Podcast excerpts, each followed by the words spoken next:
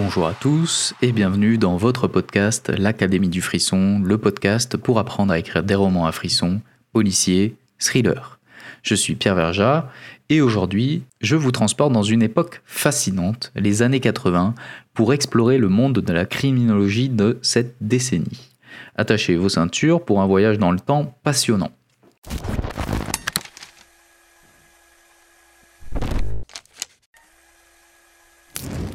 En savoir plus sur la criminologie dans les années 80 va peut-être vous aider dans votre roman. Si par exemple vous utilisez plusieurs temporalités différentes, cela vous évitera peut-être de parler de techniques qui n'existaient pas encore dans les années 80 et de mieux comprendre comment est-ce que les inspecteurs et les enquêteurs utilisaient les techniques à leur disposition à cette époque pour traquer et retrouver des assassins. Donc les années 80 ont été une décennie charnière dans la criminologie.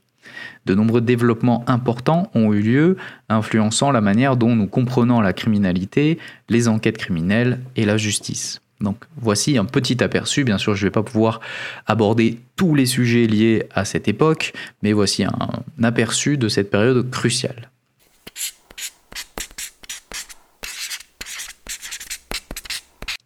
L'essor de la psychologie criminelle. Les années 80 ont vu l'essor de la psychologie criminelle en tant que discipline majeure. Les chercheurs et les professionnels ont commencé à explorer de plus près les motivations des criminels, les profils psychologiques et les facteurs qui mènent à la criminalité. Des séries comme Mindhunter mettent en lumière ce développement en se penchant sur le travail du FBI dans la création de profils de tueurs en série. Donc je vous invite à regarder cette série si vous ne l'avez pas déjà fait. Les profilers, L'une des avancées majeures dans la psychologie criminelle des années 80, ça a été le développement du profilage criminel. Le profilage criminel consiste à créer un profil psychologique d'un criminel en se basant sur les caractéristiques de ses crimes. Cette méthode a été popularisée par le FBI aux États-Unis et les agents du FBI, notamment John E. Douglas, ont joué un rôle essentiel dans le développement de cette discipline. Leur travail a permis de mieux comprendre les motivations des criminels, leur schéma de comportement et leur profil psychologique. Ensuite, il y a eu le développement de la criminologie comportementale. Donc la psychologie criminelle s'est élargie pour inclure la criminologie comportementale. Les experts en criminologie comportementale ont commencé à analyser les scènes de crime, les indices et les témoignages pour comprendre le comportement des criminels. Cela a contribué à résoudre des affaires en identifiant des tendances et des caractéristiques comportementales spécifiques des délinquants. Et la psychologie criminelle a eu des applications pratiques significatives dans les enquêtes criminelles. Donc les profileurs dont on parlait ont contribué à résoudre des affaires difficiles en identifiant des caractéristiques comportementales spécifiques des criminels, ce qui a permis aux enquêteurs de mieux cibler leurs recherches. Et donc les progrès réalisés dans la psychologie criminelle au cours des années 80 ont laissé encore aujourd'hui un héritage durable.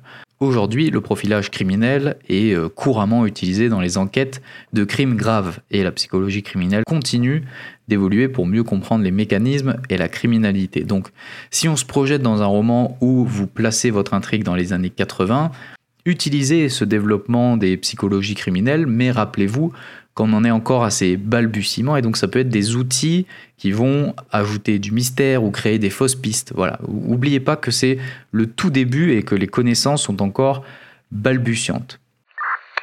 Là, on a fait une aparté aux États-Unis, mais euh, on va parler également de la France. Donc, qu'est-ce qui se passait en France à cette période? Au début des années 80, c'est les prémices d'une politique publique policière. Donc euh, la gauche va initier une politique de modernisation de la police nationale. Par exemple, en 1985, un projet de loi est présenté avec un renforcement budgétaire. Donc des nouveaux services vont être créés comme euh, le RAID et la sous-direction de la police technique et scientifique. Donc euh, l'ordinateur, par exemple, rentre également en force dans les locaux de police et l'informatisation des services de police se développe à grands pas. L'automatisation des fichiers de police est également lancée et il y a un système de traitement des infractions constatées, une base de données opérationnelle visant à l'enregistrement de toutes les données contenues dans les procédures judiciaires qui est créé. Donc Pierre Jox, qui était le ministre de l'Intérieur de l'époque, il était persuadé que la police scientifique offrirait des perspectives de progrès incontestables dans la résolution d'affaires. Donc pour résumer, avant 85, la police, elle galère. Donc euh, budget insuffisant, ordinateurs, euh, fichiers principaux, euh, bases de données qui ne sont pas encore développées, et également la police scientifique qui n'est pas créée. Donc à nouveau, utilisez ça si jamais votre roman se passe sur une période des années 80 N'oublie pas que avant 85, c'est vraiment euh, la galère et après 85, voilà, ça se développe mais c'est pas non plus aussi développé qu'aujourd'hui. Donc euh, voilà, encore une fois, utilisez ça pour rajouter de la crédibilité dans votre roman. On va se pencher un petit peu plus sur la technologie et sur les enquêtes criminelles. Donc, dans les années 80, on a vu l'introduction de nouvelles technologies dans les enquêtes criminelles. Donc, par exemple, les bases de données informatiques, les analyses ADN et les progrès dans la médecine légale ont révolutionné la résolution des crimes. Donc, par exemple, les archives informatisées. Au début des années 80, la France a commencé à numériser et à informatiser ses archives judiciaires. C'est ce qu'on a vu.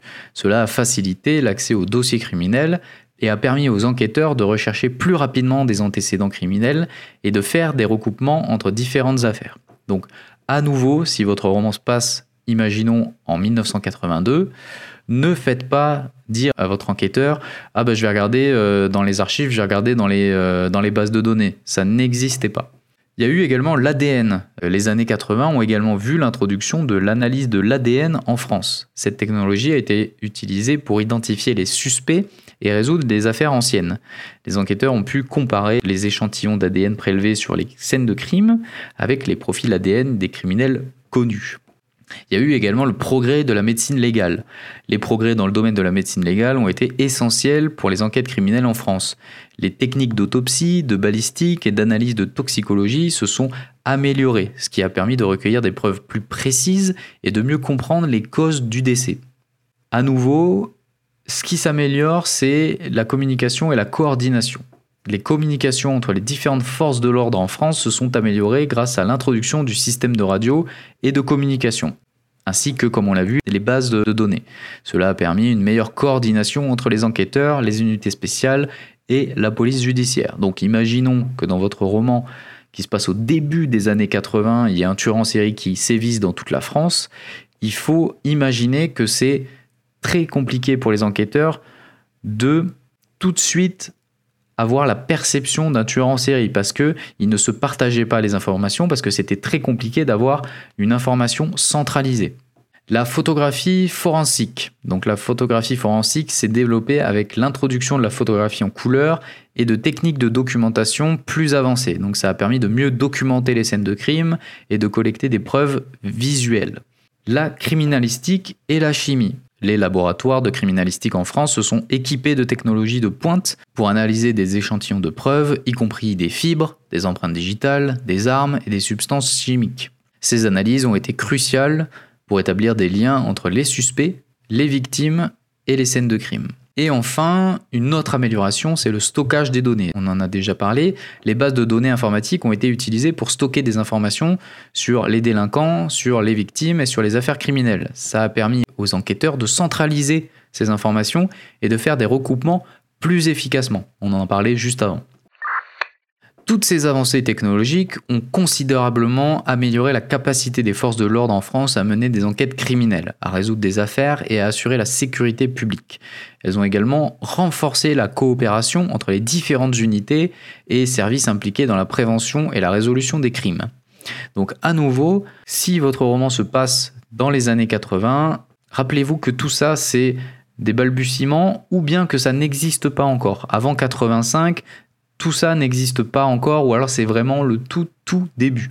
Si par contre votre roman se passe plus fin années 80, on peut imaginer que voilà, tout est, commence à être mis en place et que voilà, il y a des facilités, toutes ces facilités euh, à enquêter.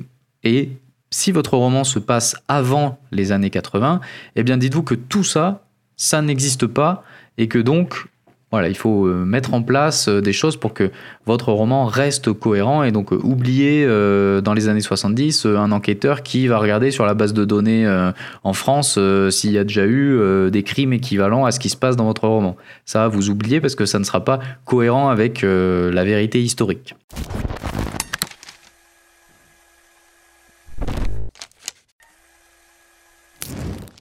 En conclusion, les années 80, ça a été une période clé pour l'évolution de la criminologie, avec des avancées significatives dans les domaines de la psychologie, la technologie et de la compréhension comportementale criminelle.